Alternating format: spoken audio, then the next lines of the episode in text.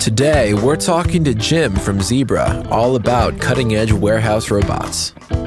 You're listening to Joel Beasley, Modern C T O. Jim, how are you? Good. I was just learning about robots. Awesome. This is great, man. I got to talk with uh, Bill yesterday, mm-hmm. and yeah. uh, he told me a little bit about what you guys are doing, and I was hoping I could hear it directly from you. Yeah, you bet. Yeah, soon to be our uh, C E O here at uh, at Zebra.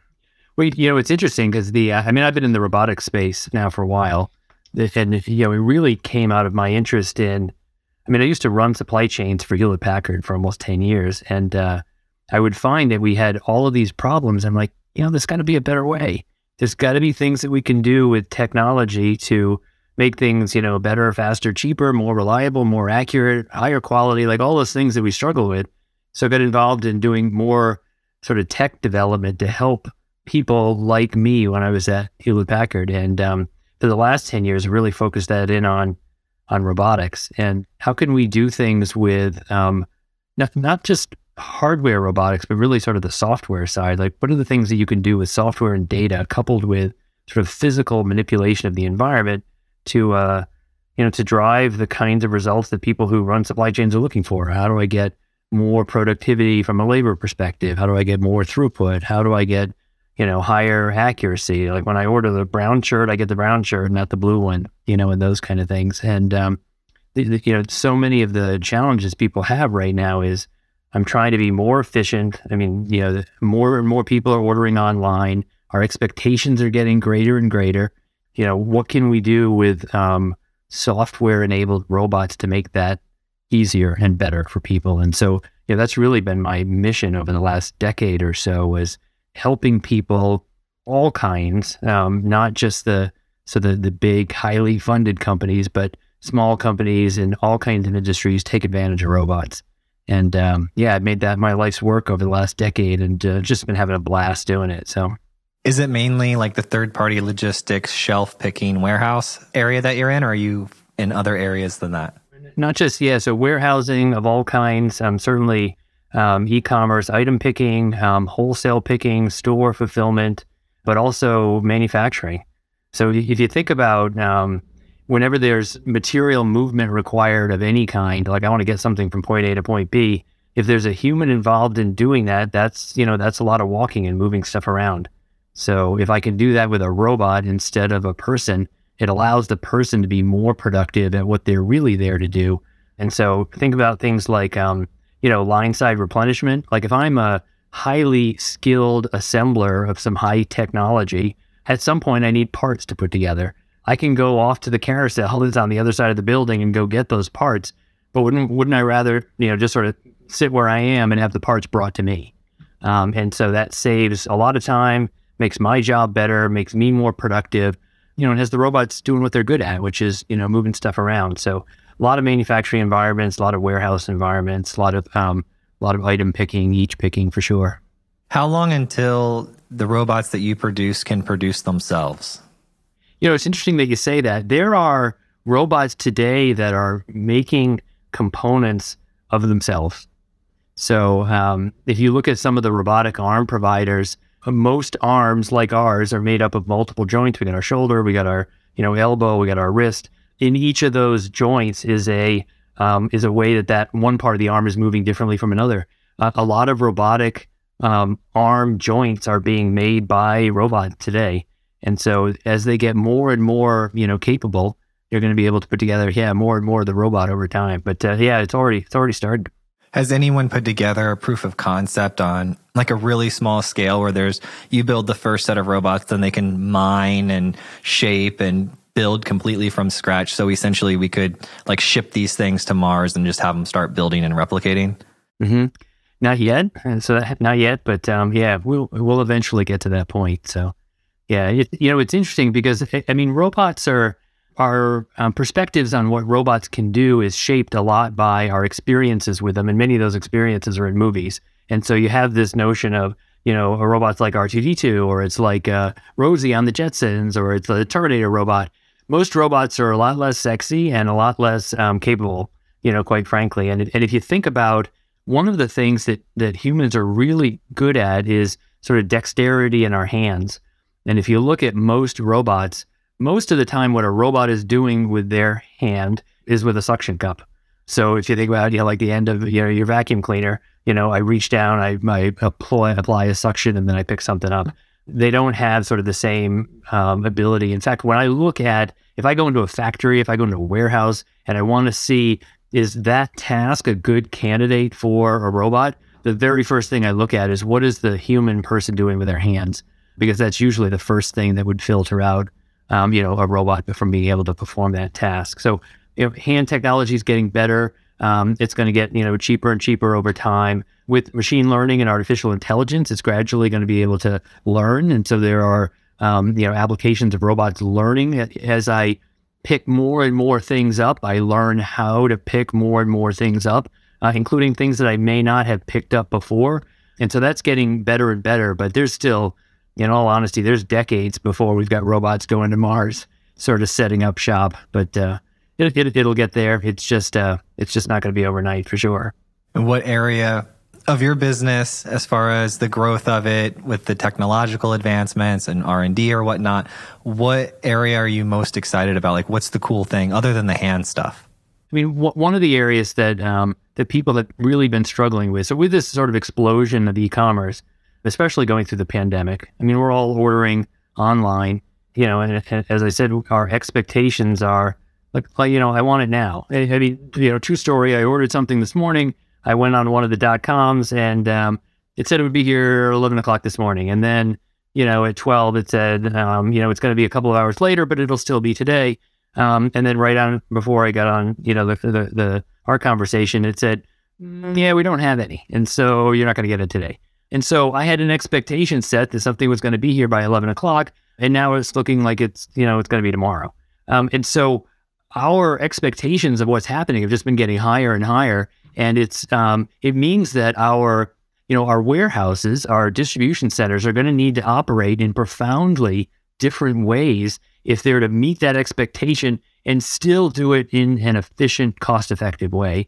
And so that's really been turning you know companies, uh, starting companies to turn toward, how can I leverage automation? How can I leverage robotics? How can I make the most out of the limited number of people that I'm able to hire, because there's such a, you know, a challenge sort of attracting and retaining, you know, people. And so, you know, when, when I, when I order those things online, if I can leverage and optimize the best of automation with the best of people and their capabilities and do that in an efficient way, that's where um, almost all of our demand and our interest from customers is today.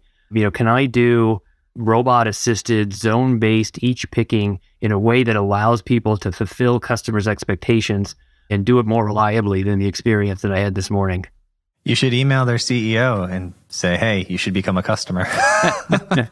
That's a great idea. Um, yeah, I, would, I was I was thinking a few things, and, but none of them were particularly generative at the time because I was hoping that I was going to get what I was going to get today. So yeah. Anyway, but uh, but yeah, we could probably help them out with that. Lead for sales team, my friend. That's what I do all the time. I screenshot yeah. stuff, send it to my sales team. Yeah, exactly. So this is really cool. How did you get involved in this as a kid? Were were you always involved in this? Is this something that came about when you were in college? How did you fall in love with this idea of robotics? Well, you know, I was one of those, um, you know, I've got one of those t-shirts that says uh, nineteen seventy-seven, nineteen eighty, nineteen eighty-three, I was there. You know, I was standing in line at Star Wars the first time, mesmerized by R two D two. I, I have to believe there's an, an army of us out there that are in robotics because of what we saw and experienced as a, you know, as a kid.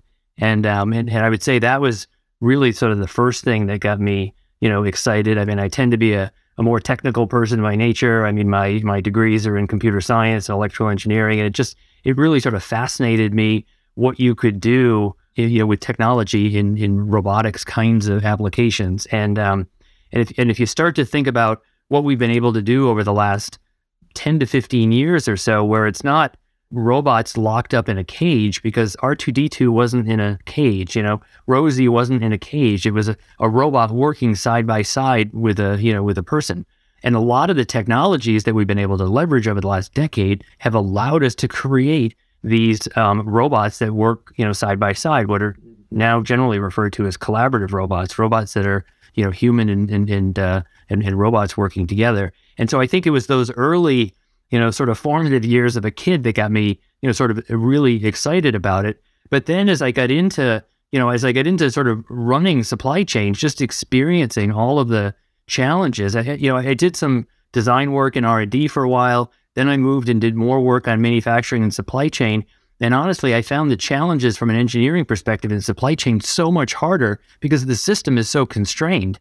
Um, it's hard to create designs of things that work effectively when you've got such, uh, you know, um, you know, constraints in your environment. And so when you can leverage technology not to move along a curve, but to shift a curve, uh, I mean, it can have a profound impact in your ability to, you know, to achieve objectives that you've got within the supply chain.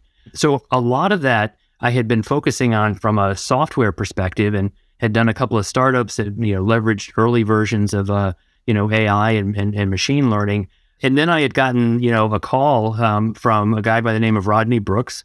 Rodney was one of the co-founders of iRobot, and so the Roombas that people have sort of running around their house was, you know, an inspiration that he uh, that he had. And, and um, I had known Rodney from back in my time at uh, at M I T. He was running C S A I L, which was the Computer Science Artificial Intelligence Lab. But he and I had a conversation, and and he said, look, we see a real opportunity to do something very different with robots. And in some ways, the robotics industry, which has been providing robots in the manufacturing environments really since the early nineteen sixties, nineteen sixty-one was when the first robot was deployed in a production manufacturing environment, have largely been, you know, the innovation has been somewhat incremental. The robots in the seventies looked a lot like the sixties, and those in the eighties looked a lot like the seventies. But there are whole companies and verticals and markets and industries that haven't been able to take advantage of robots because we haven't designed the robots that they can take advantage of. They're either too expensive, or they need more flexibility, or they're not easy to use, or you need a bunch of P H D roboticists, uh, you know, to be able to take advantage of them. And so what what attracted me to it is, you know, this idea of, you know, can we can we democratize automation? Can we make robots accessible to all of the people that haven't been able to take advantage of them?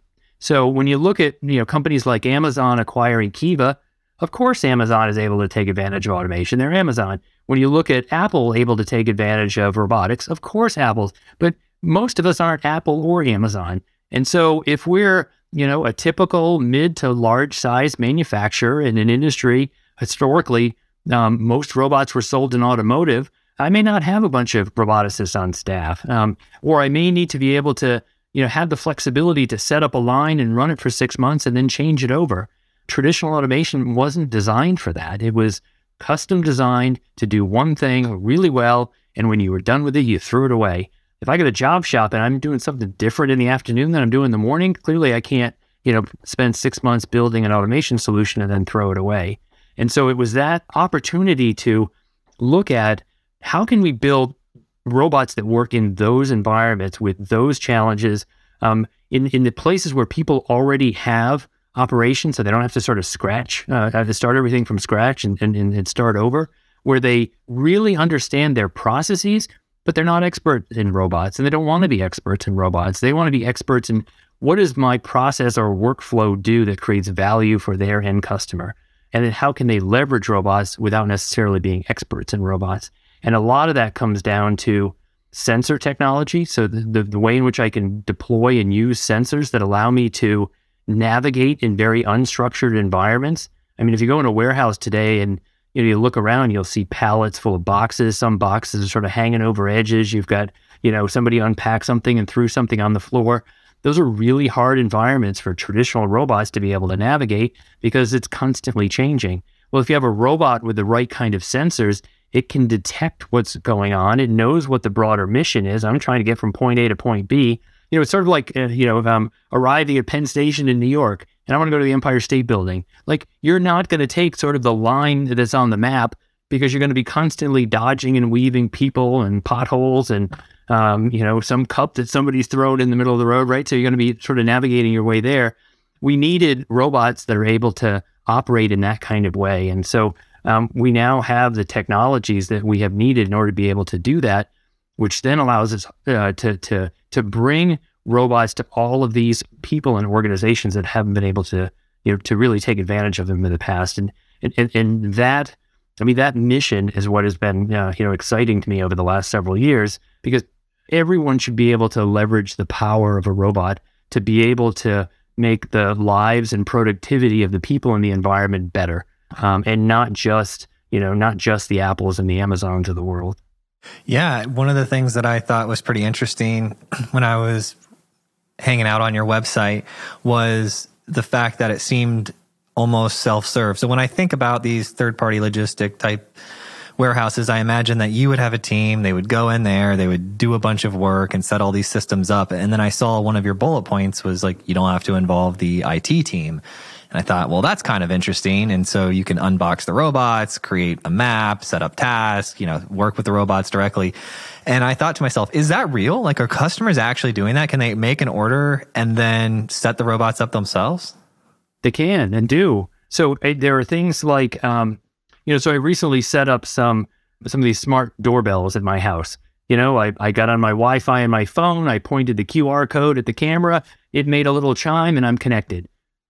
Getting the Wi-Fi and the robot, exactly the same way. Once you've got the robot sort of connected, um, then what you do is you have to help it understand its environment. The way I understand it's help the robot understand its environment, I got a joystick that looks like any other, you know, Xbox or Steam Deck China joystick. And I just drive the thing around. As I'm driving around that robot in the environment, it's using all of its sensors to map and understand the environment that it's in. So then when you give it instructions and say, look, I, you're here, so the localization, so it understands where it is, I need you to go there, um, and you and you sort of apply the sort of the semantics of what is what, you know, this is a shelf, and this is the packing station, and this is where you pick, and then it just goes. Um, and so it's really designed Um, for people that really understand what they're trying to do and their process, um, and not and, and and don't have to don't have to code, um, don't have to sort of speak robot.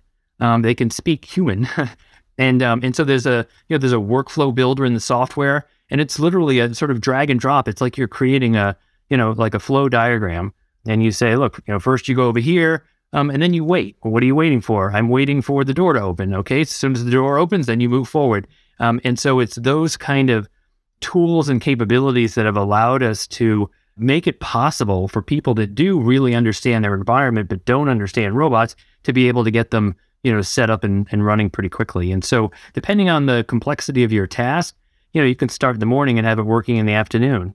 You know, if you've got a more complex task, it might take a little bit longer, but these kinds of robots allow you to do things that, you know, in the past would have taken, you know, many, many months to be able to do. Uh, and, and that was one of our design goals, was if you understand your environment and, and know how to use basic tools like, you know, flow charting and, uh, you know, to be able to do a Q R code, then you can take advantage of a robot. Yeah, it had a very low code, no code U I type interface when I saw the screenshots. Yep. Yeah. Yeah. So how many robots do you have? You know, I've lost track. I mean, we've got thousands of robots out there now. Oh, how many um, unique like types do you oh, have? Oh, types of robots. Yeah. Well, we have, um, we have, uh, we have small ones and big ones. And um, it, some of the robots are for special purposes. So for, let me give you an example. Um, some environments have conveyors um, and, and then workstations. And one of the movements of material is, hey, I just finished my task at my workstation and I want to get it onto a conveyor and have it go to pack out, for example, and get shipped to somebody. We have a, a little robot. Um, the base is about the size of a, you know, an extra large pizza. Um, and then on top of it is a very small piece of conveyor. Um, and so what happens is if it goes to the, it may get called by the person sitting at the workstation, the tote of whatever it is they were working on moves onto the conveyor that's sitting on the top of the big pizza box. Um, and then the robot goes and, and um, connects up, docks up with a conveyor. It has an IoT gateway that's part of its um, understanding of the world. And so it says, I've now arrived. I'm going to start my conveyor. I'm going to start the conveyor on the other side, and we're going to move the tote off and then take it out to, uh, you know, take it out to pack out. So this is a little little robot. Um, it's called the RollerTop, and its job is to do material movement, specifically environments that involve, you know, involve conveyors. We also have robots, another one called the FlexShelf, um, and it's designed to work in uh, each picking environment. So this is, you know, very large, you know, four hundred thousand square foot warehouse, and um, lots of orders coming in, and the robot is assigned I want you to pick, uh, I want you to um, have these things picked into these totes and then bring them back to pack out. We'll assemble them into orders and out they go. And so in those environments, the people stay put um, because in a typical warehouse environment, people are spending about half of their time walking, and the walking is um, that automating the walking part immediately sort of doubles your productivity because you're eliminating half the time that they're spending sort of, and, and what people are really good at is finding something on a shelf, figuring out how to grasp it, coming back to the hands again. Um, so the perception piece, the grasping piece, and then rapidly getting it into a, you know, getting into a tote that's going to be taken to pack out. So the FlexShelf robot is, um, think about it as like, you know, three shelves, has a variety of, you know, totes sitting on it, has lights running down both sides. So the human picker is in a zone. The robot comes to him or her, stops by where the pick needs to happen, lights up where on the shelf the item is, um, brings up on the screen, this is the item that you're looking for. This is the quantity that you're looking for. The person will pick the quantity, scan it with the barcode scanner that's on the robot. It'll be told, again, with the lights on the side, I want you to then put it into this tote. Um, it puts it into the tote, um, and then the person goes off to do their next pick, and the robot goes off to do its next pick. Uh, that's another, you know, another another great example. And we then we also have um, robots that are that are quite large that can hold a full pallet. So our uh, Fetch fifteen hundred, it's a fifteen hundred kilogram payload. Um, I mean, if you think about a pallet full of cinder blocks, It, you know, it can it can move those around and leave them places. It can have them, uh, you know, picked up by forklifts and then taken to other places or taken up into high bay storage. So there are, uh, I think, six different robot types, you know, between the big ones and the medium ones, the RollerTops, the FlexShelf. Another robot is using the same base as the RollerTop. So the, again, the one that's the size of sort of a big pizza, and then it moves carts around. So you could have a variety of carts in your environment to move materials around. When you're done, you push a button, a robot comes, gets the card, takes it where it needs to go, and leaves an empty card in its place. Again, tasks that the person, the human worker, is so much more productive if they don't have to do, you know, those kind of things like, you know, pushing carts for long distances inside a manufacturing or a warehouse environment. So you're really into this, like you're really deep into robots, and then you see things like Elon Musk come out and show this like uh, bipedal robot that you'll be able to buy for your house. How far do you think we are from that? Decades, I think, before we're at that point. Yeah, the um, it, there's sort of an interesting philosophical conversation there because, you know, sort of coming back to to, to Rosie for a minute. Um, you know, R- Rosie vacuumed, she cooked, she cleaned, she took care of Elroy. Can't remember what Ro- Ro- the dog was called, but uh, you know, so she did all things. Most robots don't work that way. Creating robots that are flexible enough to do a very wide range of tasks is really hard. And so it, it, as you've seen sort of the evolution so far, we end up with more special purpose robots. So we have the Roomba that doesn't look anything like a Rosie, right? But to, to be able to do just vacuuming. You've got robots that look like Roombas that, you know, mow the lawn. Um, you've got robots now prototyping that fold clothes. Again, don't look anything like a Roomba. So you've got sort of specialized um, robots that do specific things. Oh, hold on a second. I, I don't mean to interrupt you, but I'm going to. Yeah. There's robots that can fold clothes? Like I can buy a robot that will fold my clothes? There are, yes. Prototypes, early ones, but yeah. Okay, so they're not like, I can't, it's, there's not like a, a known model that's popular that people buy. I couldn't it's, send it, you to a website to buy one, but, uh, but okay. Yeah, if you go to some of the shows and events, you'll see uh, clothes folding robots. So, I mean, if you think about what a lot of people will do is, one of the things I really hate to do in my house, whether it's vacuuming, mowing the lawn, or folding clothes. And uh, yeah, a lot of um, people are figuring out how do I get how do I get robots to do those things. So um, yeah, I mean w- we'll end up we'll end up with all of those. Um, the the, um, the the the robots with legs are interesting. Legs are really hard. Um, uh, I mean Boston Dynamics has been doing them, you know, for a long time. They're they're they, they can be relatively expensive. You would never do something with a robot with legs that you couldn't do with wheels, and you wouldn't do something with wheels that you could do with a rail. And so it really comes down to the application. Now, we're not going to put, you know, rails in our house. And so, yeah, at some point we may have robots with wheels. In fact, I can't remember the name of the the little, um, the new Amazon robot that's sort of an Alexa on wheels. But, you know, so that one sort of navigates around. I mean, you see it on wheels before you'll see it on legs. We may eventually get to the point where robots with legs are, you know, good enough and cheap enough that they're going to be, you know, sort of mainstay in a lot of people's homes.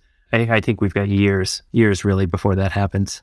You know what I think will come before we get the fully autonomous bipedal robots? I think that we will get, you know, like a base on wheels, right? That's got a torso and then like really yep. good arms and cameras. And then there will be people like in a call center that'll be able to, you know, have these gloves and operate the hands. That way, you know, they look at like elderly care. You can have all these robots stored in some closet in their house, and then a person can be in one central location yep. and pair into the robot, do the dishes, pair into the robot, do all of these, you know, yep. chores around the house. Do you think that's going to happen? Oh, I do. Yeah, without a doubt. I mean, if you look at like Intuitive Surgical that developed the Da Vinci robot, I mean, that's a remote robot for doing things like, you know, surgery. You know, there's a there's a, a great company up in the San Francisco Bay Area called Third Wave Automation that does human in the loop um, autonomous forklifts.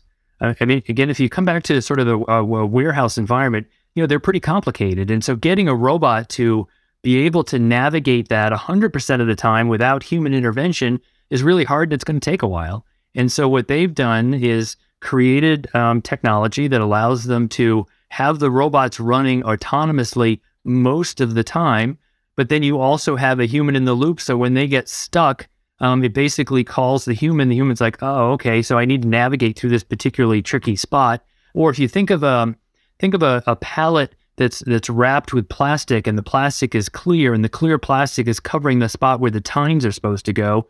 If the robot gets confused, the human can see, oh, it's just sort of the plastic. We'll just sort of, you know, go right through that and be able to pick up the pallet. Those are the kind of environments, whether the person's remote, you know, at the other end of the warehouse or remote at the other end of the world, you're going to have people that sort of jump in to, you know, to, to help in, in certain situations. The, the the other interesting use case that you brought up, though, and again, coming back to to Rodney Brooks, one of the things that he had said to me, you know, a decade ago was because of the demographic inversion, you know, there are the people that are retiring, uh, there's more people retiring than there are sort of younger people coming in to replace them. Um, and so the demographic, and this is this is true to a degree in the United States, it's particularly true in other countries, you know, like Japan, you're having more and more people that are needing services from fewer and fewer people. And so one of the things that Rodney said that I thought was quite profound was, I'm building robots to take care of me when I get old. Um, because there aren't going to be enough people to do it. And so we're going to have to find ways that we can leverage robots and automation to help people. And and and, and that help can take a couple of different forms. If you think about um, people as they age, some of them have, you know, physical limitations. So are there things that I can do via automation to help people sort of physically, whether it's physically get around, perform tasks, they have to be able to take a bath, like uh, those kinds of things.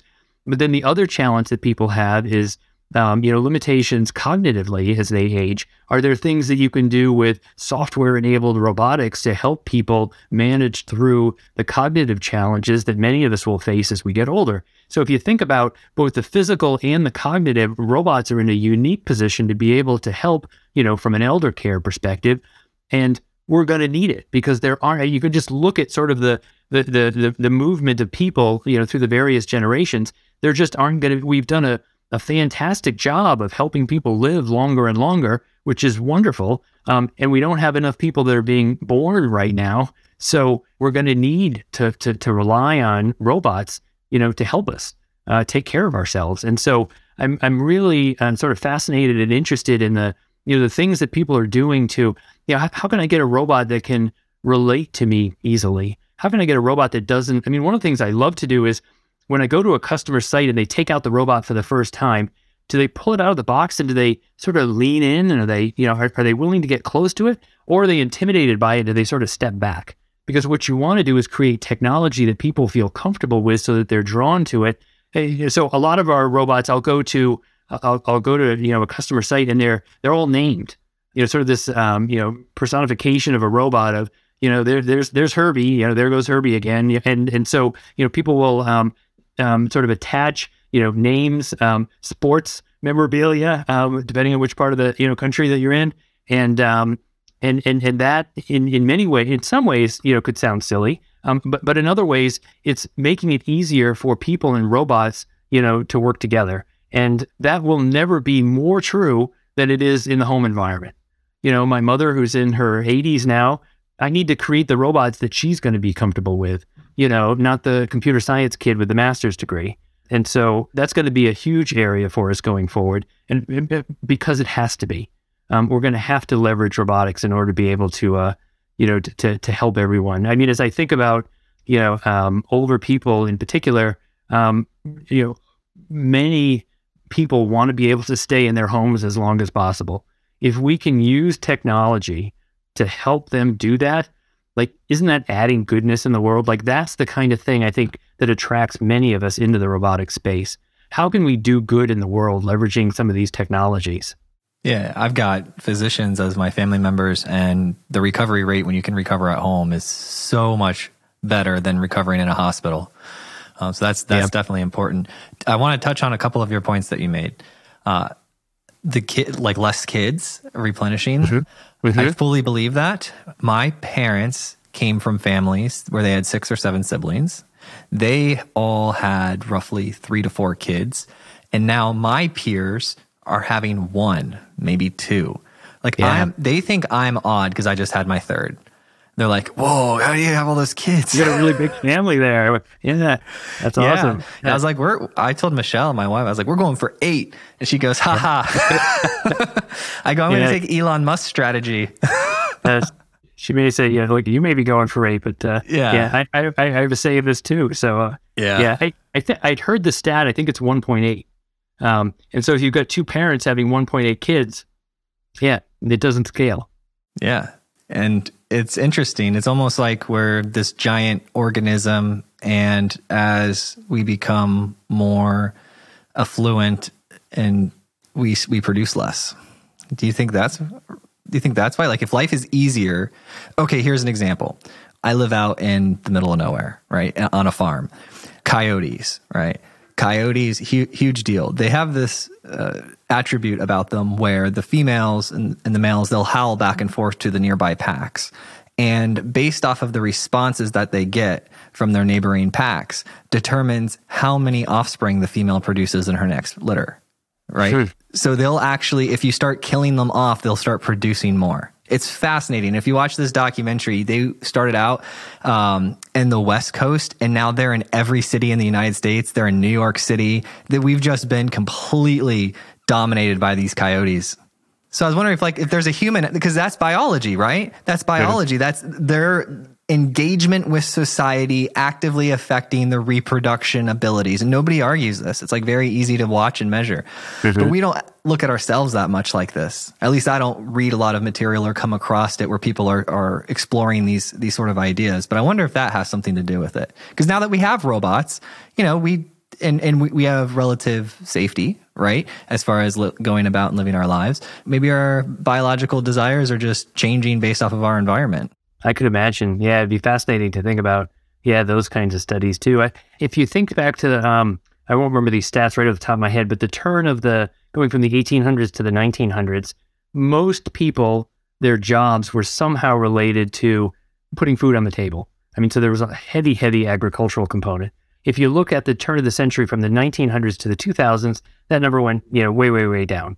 And if you think about, like, what did somebody do in their day back in the early nineteen hundreds, you know, washing the clothes was a big deal because, you know, you had to go down to the river and get water and use the scrubbing board. And, and, um, uh, and that was just very time consuming. And now, uh, you know, now it's, uh, you know, you sort it into colors and, and, and, uh, and, and hot and cold, and then you throw it in and off you go. And so these technologies that have developed have, uh, have, have changed what we do. I, I know that there is some thinking that, well, what are we going to do when all of these tasks are automated? Are we going to be, you know, all sort of, you know, poets and artists? And, and and I think that's a probably an oversimplified view, but but I do think that there is there's an aspect of the way in which our engagement with the technology is shifting the way that we think about how we want to be spending our time. And, you know, it, it wouldn't surprise me at all if it's having an impact on, uh, you know, families and, and how we're thinking about it. Um, there's probably a sort of a uh, socioeconomic component too, um, in that, um, you know, more and more families have two people working rather than one. It's getting harder and harder to, uh, you know, to, to have a, a, a good living just based on, you know, one person's salary. And so there's probably an aspect of that, I would guess, that's... If you want to keep up with your peers, like if you're okay with having less, you can definitely make it work. But uh, the secret to happiness. Yeah. Yes. No, I'm I'm serious. Yeah. I think people get sort of caught up in, um, wow, he doesn't have a better job than I do, but he's got that fancy Mercedes over there. I work hard. I deserve that damn Mercedes. I'm going to get one too. Really? Do I need one? I mean, you know, I, I go back and forth to C V S and, you know, pick up some aspirin. Like I, I, so I think we start to attach a lot of value to the accumulation of things. And um, I think the the happiest people are not necessarily, in fact, in many cases are not, those with the most things. Oh yeah, there's plenty of, there's the happiness documentaries. I've seen a bunch of them. I struggled mm-hmm. with this myself because I grew up uh, fairly poor. So I had a very strong desire to figure out money. And I did, and I had it, and I lost it, and then I got it back and figured out how to build wealth. But I never thought, like, if you could go back to the fifteen-year-old version of me saying that there will be a point in your life where you'll be sick of buying things. Mm-hmm. Like, you can have, within reason, everything that you want, right? Uh, yep. You can have, like, the nicest class of, of everything, but you will get sick of it, and then you just won't want to have that many things. And I would tell you that you're crazy. I'd be like, no way. But it's fascinating how once you get to a certain financial place, how uninteresting it is to have, you, you just become incredibly accustomed to it very, very fast. And then it's just about what I have found. I had to change the game from acquiring things and building money to building my character, like figuring out how to challenge myself and grow myself.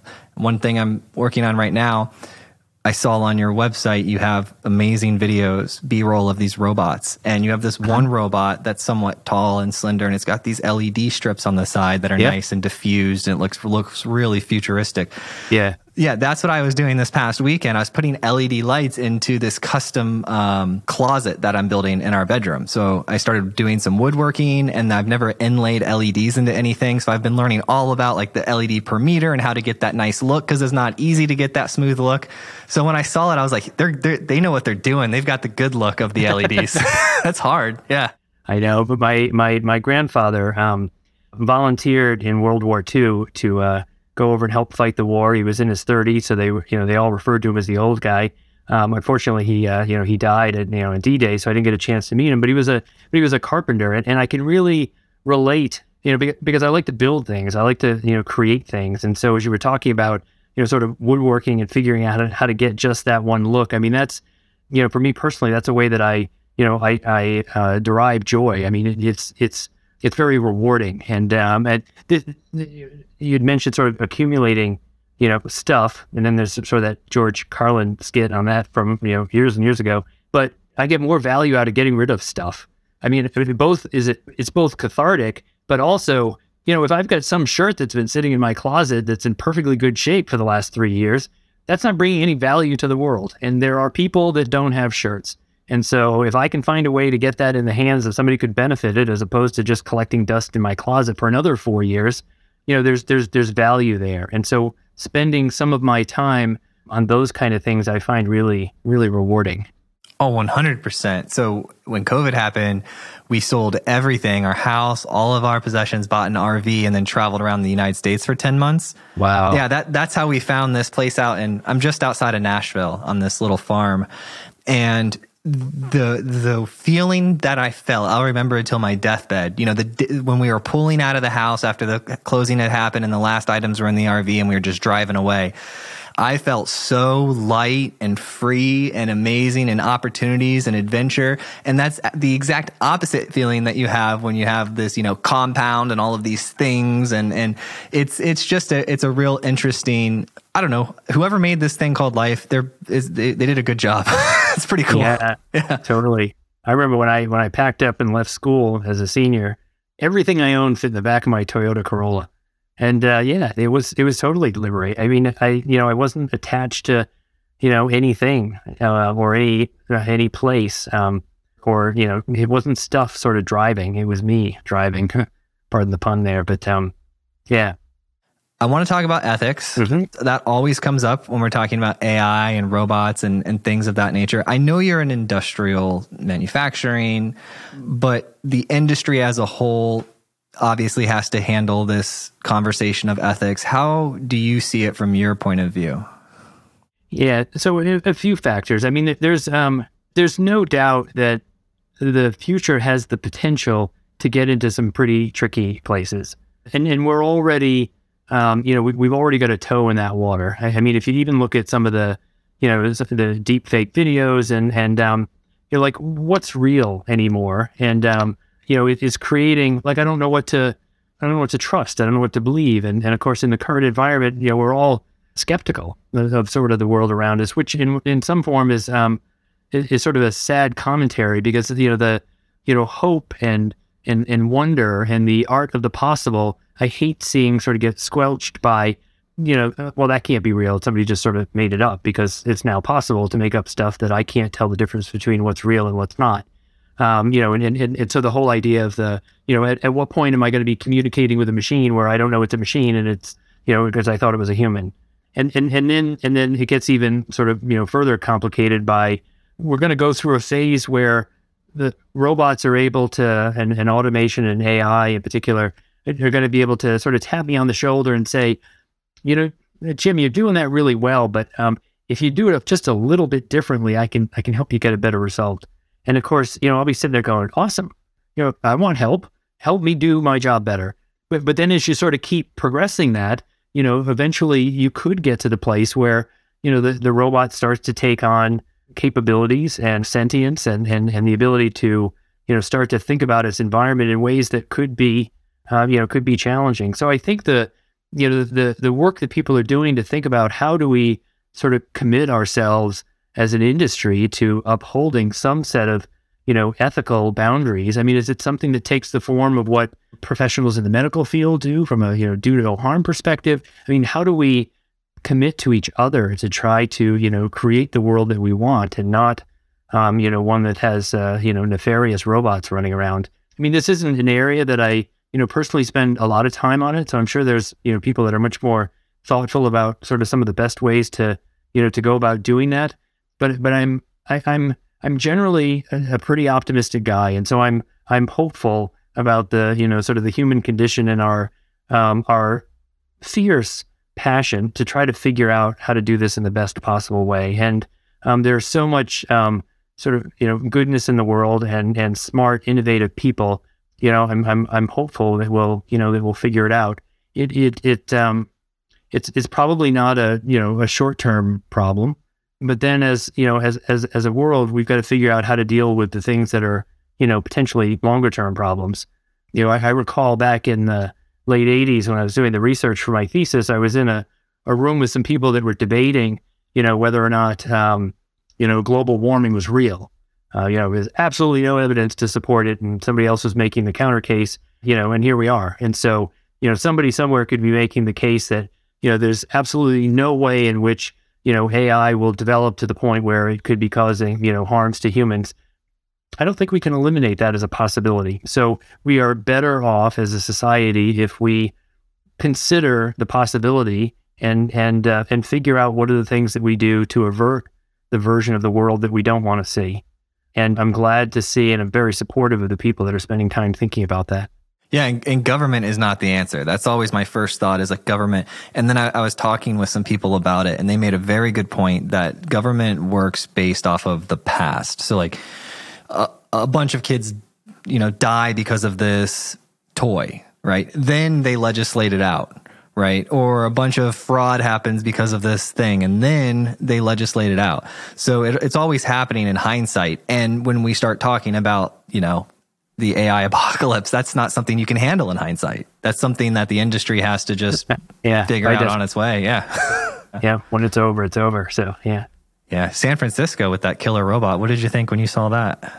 Yeah, that was it. That was a quick about face there, wasn't it? Yeah. Um, Yeah, well, you know, we're going to have to, um, you know, self-police. I mean, we're going to have to, you know, catch each other, and um, we're going to make mistakes, and, and hopefully we won't make sort of the cataclysmic ones. It's and, and and we will we will learn from them. I mean, so it's a lot like, you know, I remember, uh, you know, when I first had children, right? They didn't, they didn't come with a handbook, um, but uh, you know, somebody that I respect um, said to me once, "You have to allow them to make some of the mistakes because that's how they learn and figure out." You know, their own path. And I think we're going to have to make some of those mistakes so that we can figure out our own path. And, you know, just like kids, you know, there are circumstances where, you know, you don't let them put the fork into the electric socket.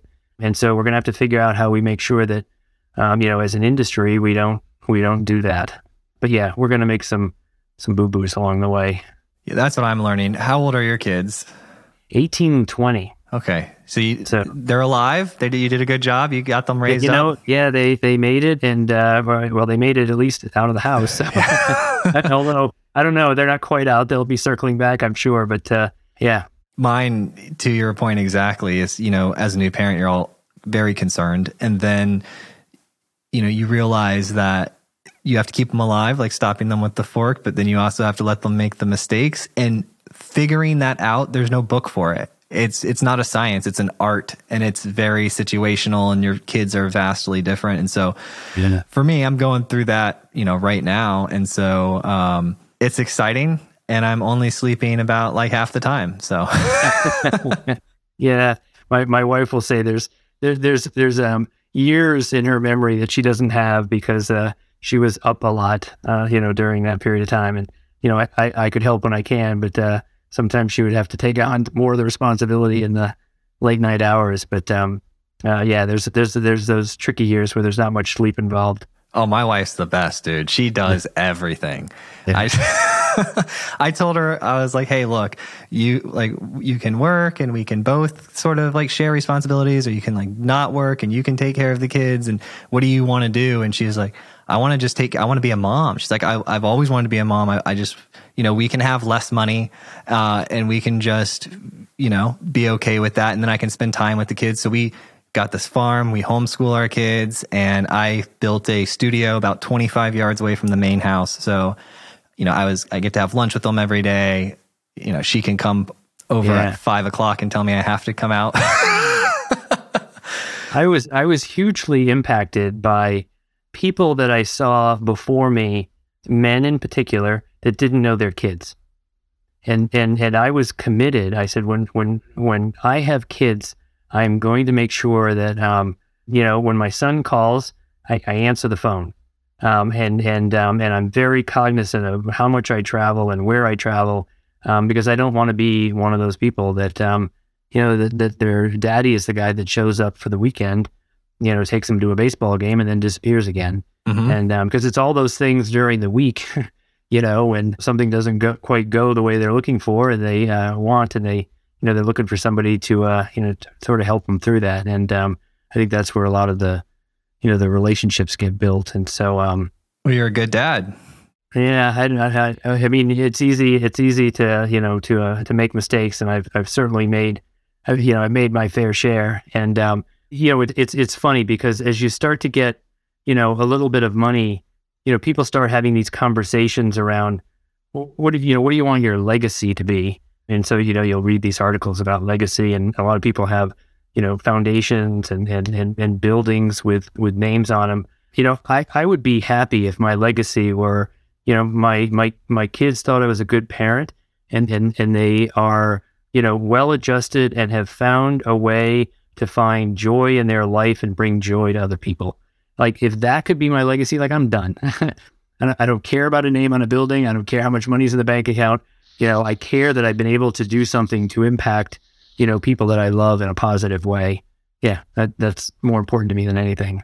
Well, two points. The first about answering the phone. So my parents divorced when I was twelve, and, and then I didn't live with my biological father, my dad, but he only lived an hour away. So I, I saw him often. And the one thing that was super interesting was, in my lifetime, my dad was the most reliable human being. Like, I would say less than five times in my life, in my thirty-four years, have I called him and he not answered. And those times were like when he was out of the country, right? You know, and I didn't know that they were out of the country and, and as an adult. So that to me gives me this insane like sense of security. Like, I know he will pick up that phone.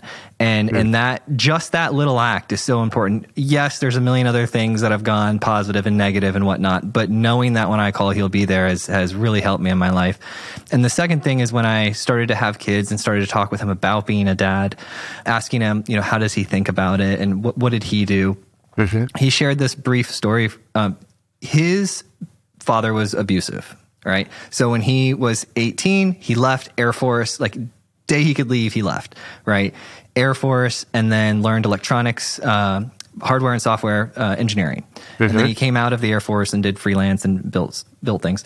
So from that whole experience, he said that in his mind, all he wants to do is have his kids to just be a little bit better than him. So, you know, his dad's dad was even worse. His dad, you know, did it less. My dad didn't abuse us at all, mm-hmm. you know, and then on top of that, he took us from, you know, poverty to not poverty and, mm-hmm. you know, poverty to middle class uh, over the course of, of our upbringing. And then, you know, now we're, I'm taking the kids to the, to the next level. So that perspective of just being a little bit better in each successive generation, that's an interesting way to look at parenting. And it's helped relieve a lot of stress from me as far as, you know, because you have to f- determine what's success and, and all of this as a parent.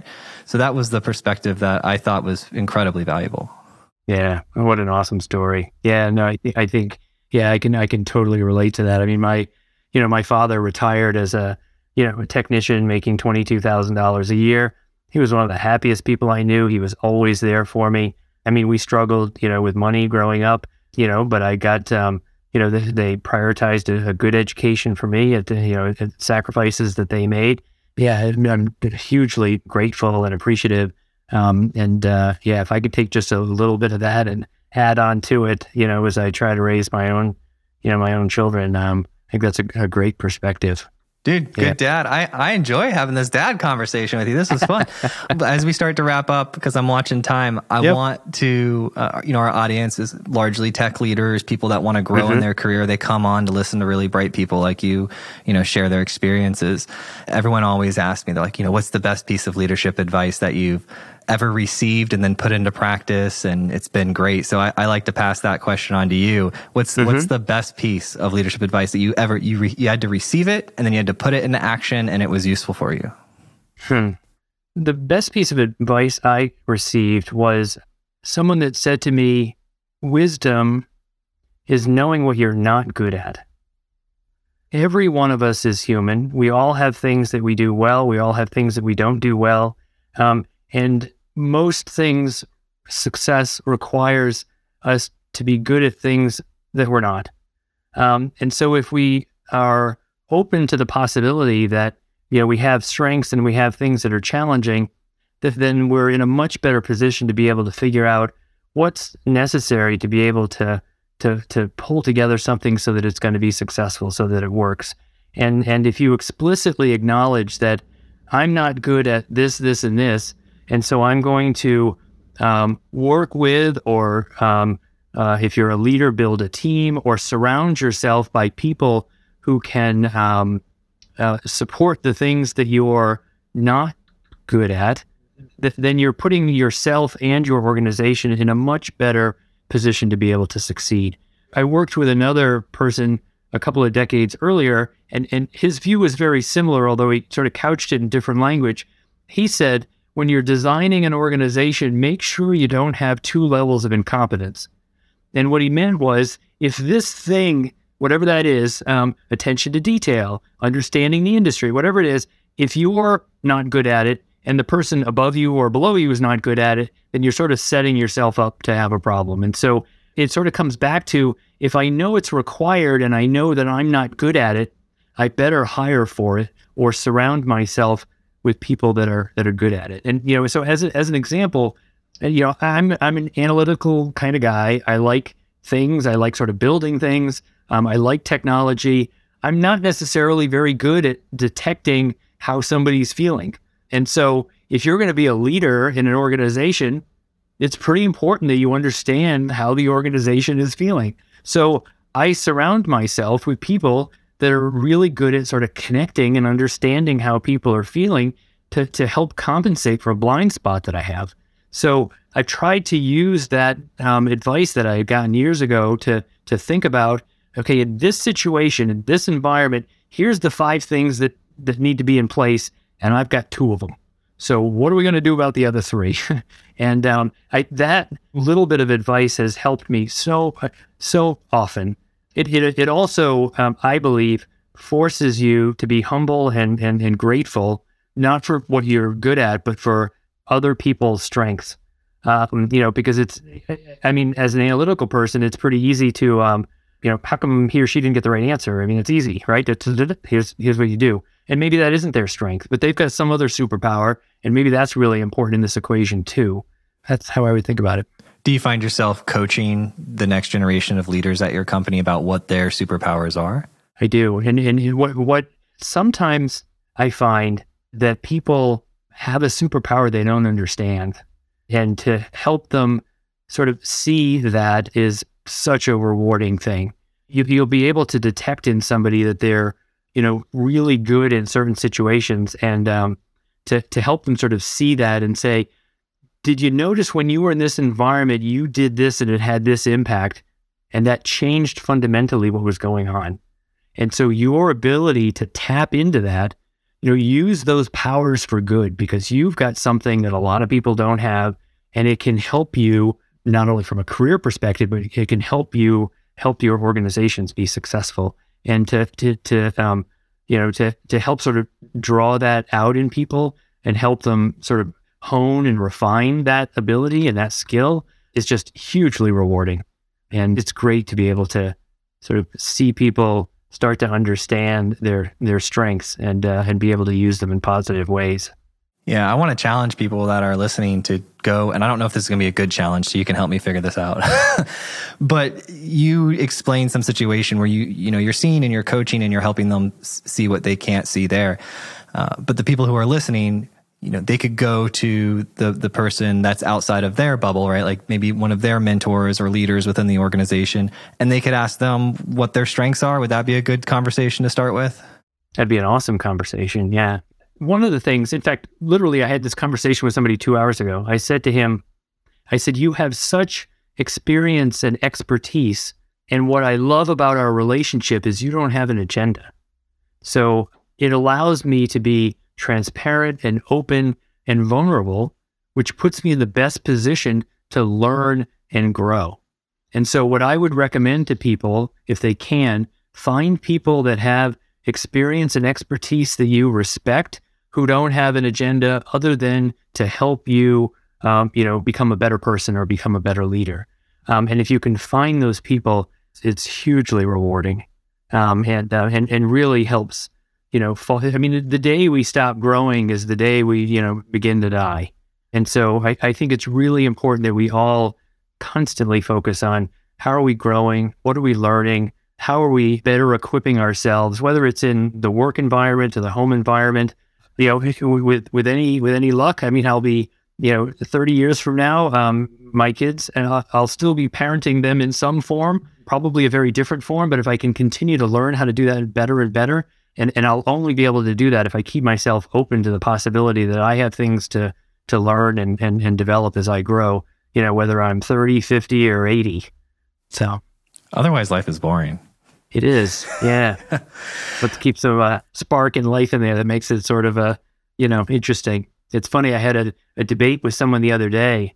If you could find out what the date is that you're not going to be on the earth anymore, would you want to know? Yes. And um, and so it was a really interesting um, sort of philosophical conversation of, you know, yes, I'd be able to plan, but no, I'd, I'd, I'd sort of have some aspect of the surprise taken out of it.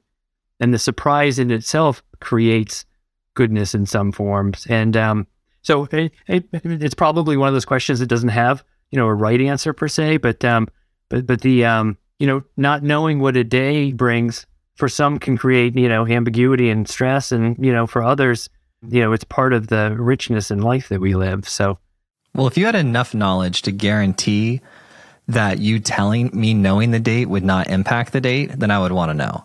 But if it's like, a, I don't know, because I, I don't want to roll the dice yeah. and find out it's when I'm sixty, but because I learned the date, it's now, you know, fifty or whatnot.